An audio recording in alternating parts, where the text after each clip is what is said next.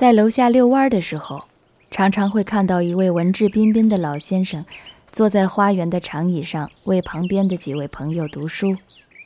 伴随着他的朗读声，朋友们喝着茶水，织着毛线，有的闭目养神，有的拉筋锻炼。这几天，他们正在读一本泛黄的旧书，听说是马南村先生所著的《燕山夜话》，写的挺有意思，我也就忍不住凑了过去，坐在一旁听了起来。哦，读书的老先生姓吴，以后我们就叫他吴先生吧。读书不必求多，而要求精，这是历来的读书人的共同的经验。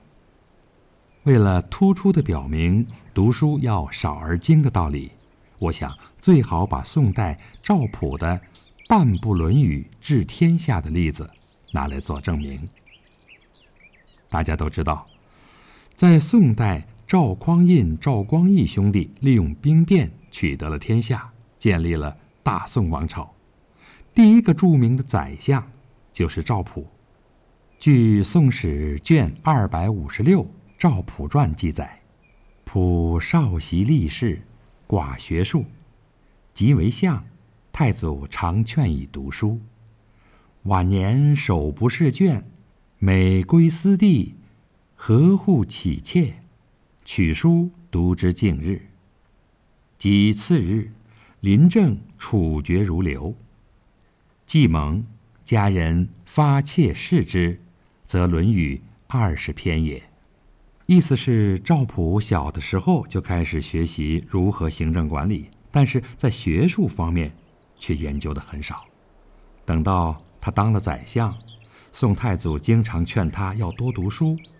到了晚年，他已经养成了手不释卷的习惯。每当他回到自己家，就会关上门，打开一个小匣子，取出里面的书来读，一读竟读一天。等到第二天，他临朝处决正事的时候，却非常的流畅。他死了以后，家里人把他的小匣子打开，发现里边是《论语》二十篇。本来赵普读书比较少，平素里呢又不大喜欢说话，所以人们总以为他没有读书。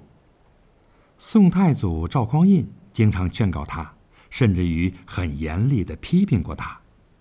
据说有一天，宋太祖登明德门，指其榜问赵普曰：“明德之门，安用之字？”普曰：“禹注。”帝曰：“知乎者也，注得甚是。”普无言。意思是，宋太祖赵匡胤有一天要去登开封的明德门。来到了明德门，他就问赵普：“明明是明德门，为什么要写明德之门呢？你用这个之字干什么呢？”赵普解释说：“之嘛，就是语气助词。”皇帝说：“知乎者也，助什么助啊？”赵普无言以对。类似这样的故事，在宋人的笔记中还能够找到一些，可见赵普的文化水平确实不高。连拟定一个门楼的榜额都不会，啰里啰嗦的叫什么明德之门，最终惹得宋太祖看了很不高兴，所以责问他为什么非要加个之字。但是深入一步去看，赵普实际上早已知道读书的重要，而且暗地里非常努力学习，特别是对于《论语》这一部书，赵普读得烂熟。所以后来在宋太宗赵光义的面前，赵普就敢于说：“臣有《论语》一部，以半部做太祖定天下，以半部做陛下治太平。”在这里，他说的分明是一整部《论语》，想不到后来的人们却把他的话断章取义，变成了半部《论语》。并且历代相传，居然成了典故。我们现在不管他说的是一部《论语》也好，是半部《论语》也罢，都应该由此体会到少而精的读书方法。虽然在赵普和其他古人的心目当中，《论语》是他们修身齐家、治国平天下的唯一法宝，他们只要熟读这一部书，就足以应付一切了。这一点，我们与他们根本不同。如果我们现在也还是死抱住《论语》这一部书，读得再烂熟，尽管也有用处，但却不足以应对现在复杂多变的社会生活。无论读的是哪一部经典著作，只要真的读得烂熟了，能够深刻的、全面的掌握其精神实质，在这个基础上，再看有关的其他参考书。就一定能做到多多益善、开卷有益。所谓精与博的关系，在这里也就自然而然的会得到合理的解决。当然，精读的书多一些更好，参考书更是看得越多越好。